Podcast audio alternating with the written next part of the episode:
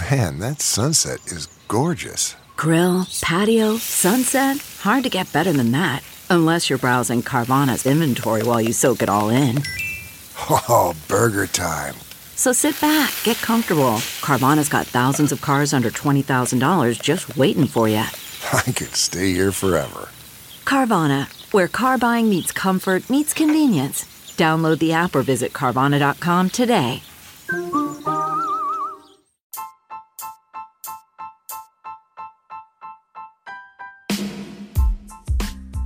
Everybody. Sharyl Attkisson here.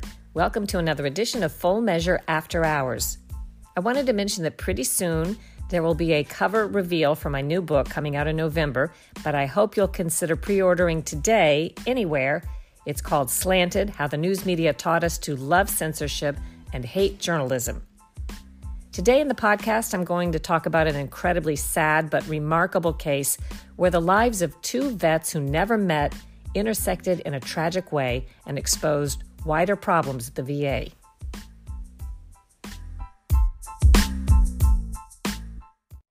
Today, I'm going to give you some behind the scenes reflections about a story I investigated regarding the taxpayer funded bureaucracy where millions of our military vets get their medical care, the VA.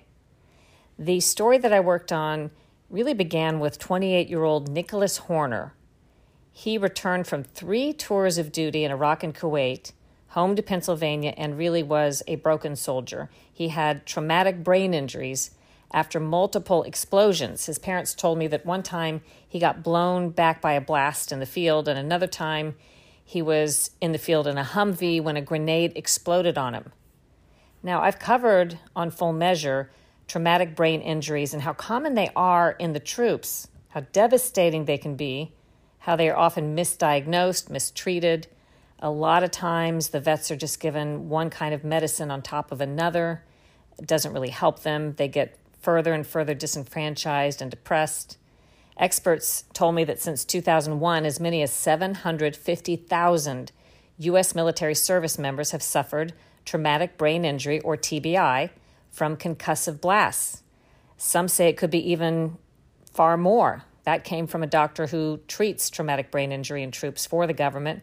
Uh, he said that a lot of them go undiagnosed because it is not necessarily obvious, and also you cannot take an MRI with today's common MRIs and see the damage. It's a different kind of damage, and they're developing new techniques to try to identify it.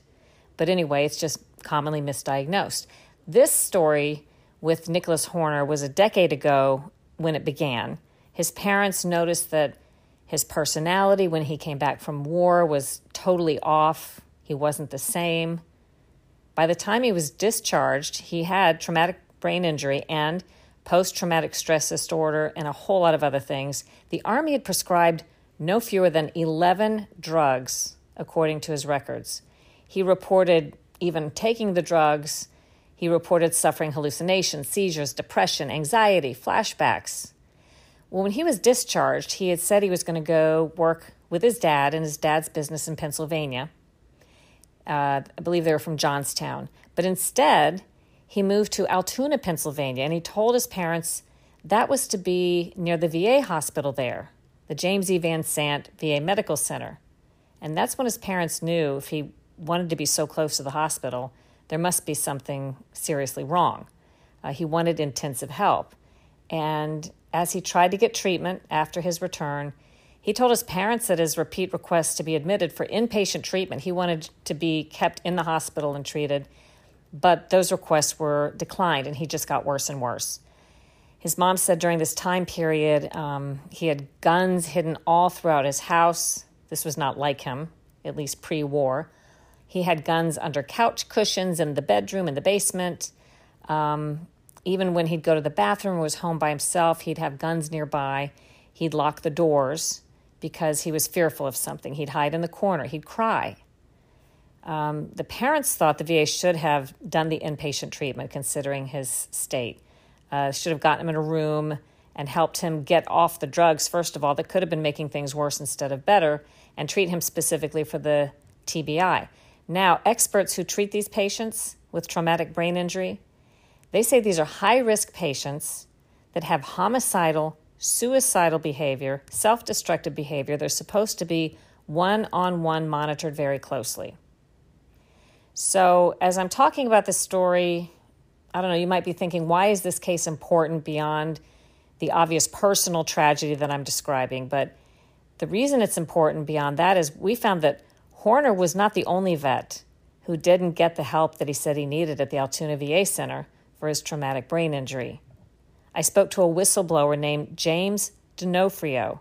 He was an Army vet and an administrator at the Altoona VA Center who discovered a long list of vets languishing without treatment for their traumatic brain injury.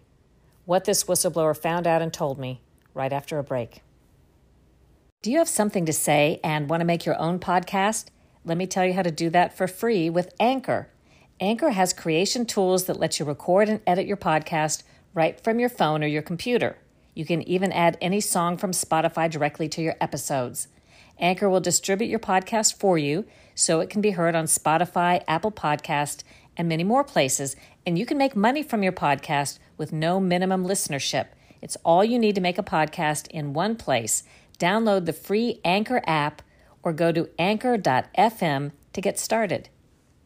We're back, and before the break, I told you that I spoke with a VA whistleblower named James D'Onofrio, who was a veteran himself and an administrator at the Altoona VA Center, who discovered a long list of veterans that were going without treatment or a treatment plan for their traumatic brain injury. He says what the hospital was doing, he found, anybody who had a traumatic brain injury in the military went on a list. But on this list, they never received basic care for the TBI. Um, he thinks he found, I believe he said, 600 patients languishing on this list. And he started going through these names one by one to see what was becoming of them as they were waiting without help. Well, he found six had committed suicide, and that one veteran, he told me, had gone and shot up a local subway. Well, the vet who'd shot up a local subway turned out to be Nick Horner. So after Nick had all of these troubles I described, he ultimately burst into a subway, shot two employees, killed one of them during what they called a robbery attempt. Then he shot and killed another man a few blocks away after he ran from the scene. And it all happened not long after his last desperate visit to the Altoona VA Center. His dad says Nick Horner was at the VA hospital crying to them, asking again to be an inpatient, telling them of his devolving condition. Remember, in addition to his brain injuries, I said he was on so much medicine. His dad says of the murders that Nick had no idea what really happened. What he told his parents was that he thought he was chasing somebody who did the shooting, and when the police arrested him and tasered him, he asked the police if they caught the guy. He didn't really know what was going on, according to what he told his parents, but he did say I don't remember doing it, but if I did, I need to be put to death. And he ended up going to trial, getting two life sentences, and according to his parents, he said that was fine with him. He did it and he needed to pay. How sad is that? I mean, obviously tragic for the victims, but also a tragedy for this veteran. So, meantime, back to the whistleblower D'Onofrio, he blew the whistle to his leadership on this waiting list that was going you know, un, with no attention paid to it. He gave the report that he says went all the way up to DC and he thought this was going to be addressed. So a year later, he goes back to do his own review and finds out that there's still a lot of patients on the list, maybe 100 left that weren't getting care, even though he says he had identified every single veteran by name and described the problem, and more had been added to the list since then without treatment. Another vet, he said, had shot himself in the meantime. So instead of fixing the problem, and this is sort of a repeat story that's alleged over and over again when I deal with federal whistleblowers, or really whistleblowers of any time, even in, within corporations. D'Onofrio says the leadership at the Altoona VA Center retaliated against him in a long campaign that went on for years. He said that he had 18 investigations launched against him and the people who stuck up for him or testified or verified his information. So, what did the Altoona VA Center say about all this? Because when I was preparing my report for Full Measure, of course, I wanted an interview with them to get their side of the story. Sometimes it sheds a whole different light on what you think, obviously, when you hear you know another side of the story but they denied my interview requests.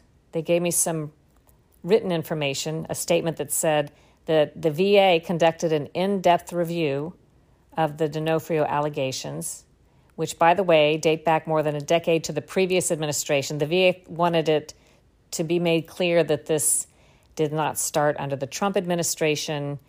I agree you know this that didn't want to imply that it did and these are new people that are in charge of the VA or at the top, as opposed to those who were in charge when all of this began. So they pointed that out. And they say that the VA, after conducting a review, had determined that the most serious charges were not substantiated, but some other charges were, some other complaints about mismanagement at the VA center. But they also added that there's an inspector general at the VA who determined that the VA adequately addressed the allegations, in other words, took care of the problems, and closed its case in 2016. They deny retaliating against the whistleblower D'Onofrio and said, quote, just because someone identifies as a whistleblower doesn't automatically give credence to their claims. So, what happened to D'Onofrio? He brought attention to this issue, kept ringing the bell, blowing the whistle, whatever you want to say.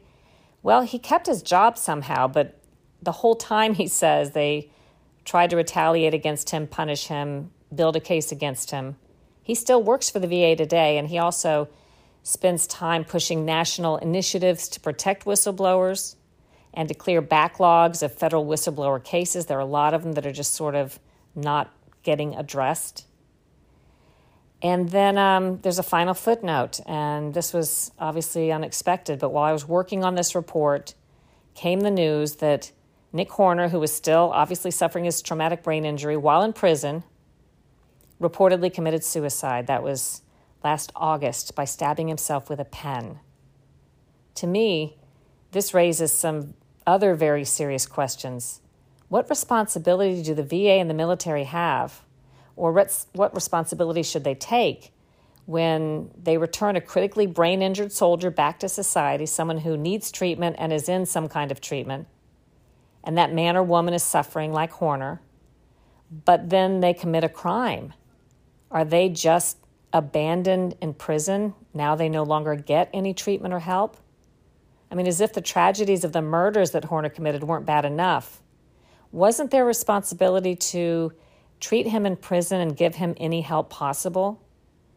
Does the responsibility to track and help veterans end if they get arrested, or should that responsibility escalate and really kick in because the possibility is that they took the life of a man who had no issues and performed admirably through most of his military career. And because of his injury you know destroyed his life but then kind of dumped him into society without the help he needed. And then when the system failed him and he ended up in prison it looks like they just washed their hands of him altogether I wonder how many vets go to prison for crimes committed in the fog of their brain injuries and medication. If you want to watch this story and see interviews with Horner's parents and the whistleblower D'Onofrio, you can watch it, uh, the replay right now. It's already aired on TV, but you can go to fullmeasure.news, fullmeasure.news, and watch a replay of the segment and watch the program anytime at the website also, you can watch Full Measure live or on replays through the app Stirr, S T I R R.